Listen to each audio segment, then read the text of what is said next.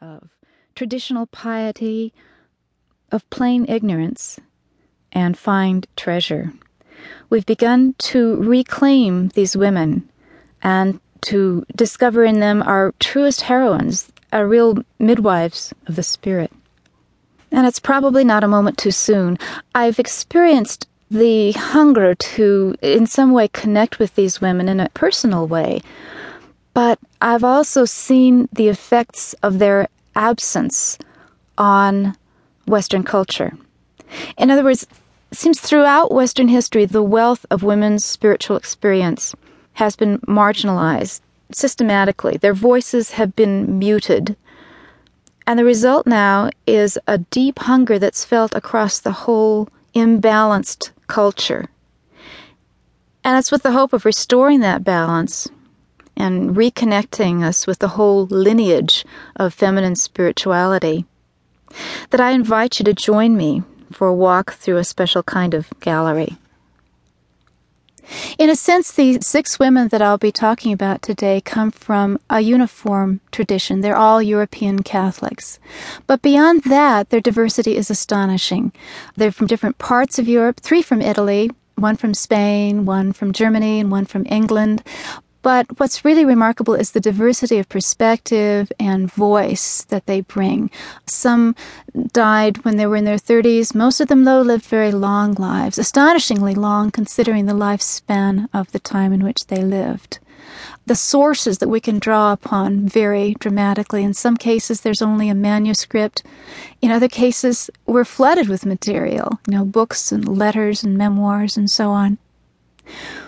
And if I were to identify what seems to be the single factor that unites all of them, it's their genius for inwardness. It's that all of them have responded heart and soul to what Mechthild Magdeburg calls the inward tug of love of God. Well, so what are the barriers? What are the, these layers that we must remove? I'd like to mention some of them and the kind of help that we're getting now in removing the barriers. One, for example, is the simple difficulty of entering their worlds, of accurately imagining what their living contexts were, and from that assessing then what they meant when they said what they said. Historians have changed their focus in recent years and are looking much more closely at oh, documents that give us a feeling of what daily life must have been like in medieval Italy or Germany.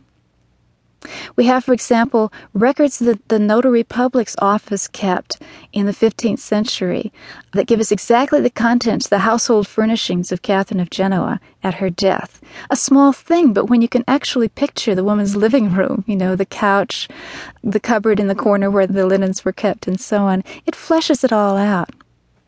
Another problematic area has to do with food practices. We read so much about the extreme fasting that many of these women underwent. What does that mean? Well, anthropologists, with their much wider lens than we literary scholars have, have helped us put these practices into a cross cultural perspective and to reach surprising conclusions and to remove that sense that what they were doing was pathological. And what we make of the regular occurrence, it's almost an embarrassment sometimes, of miracles. Just when you're starting to feel comfortable with, say, a Catherine of Siena, she's casting out somebody's demon, or she's curing a leper.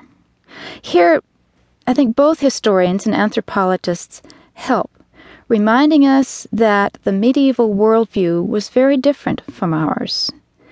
One historian, for example, characterizes our modern worldview as controlled, atomistic, and one dimensional, in contrast to the chaotic, holistic, and multidimensional reality within which men and women of Teresa's and Clare's time lived. In other words, those of us who subscribe to a very predictable, orderly, linear universe are, in a sense, in a minority in terms of human history. People of other times and other places who believed otherwise vastly outnumber us. Now, visions are another difficult thing. And I think we really need to take seriously and recognize that most of us harbor some resistance to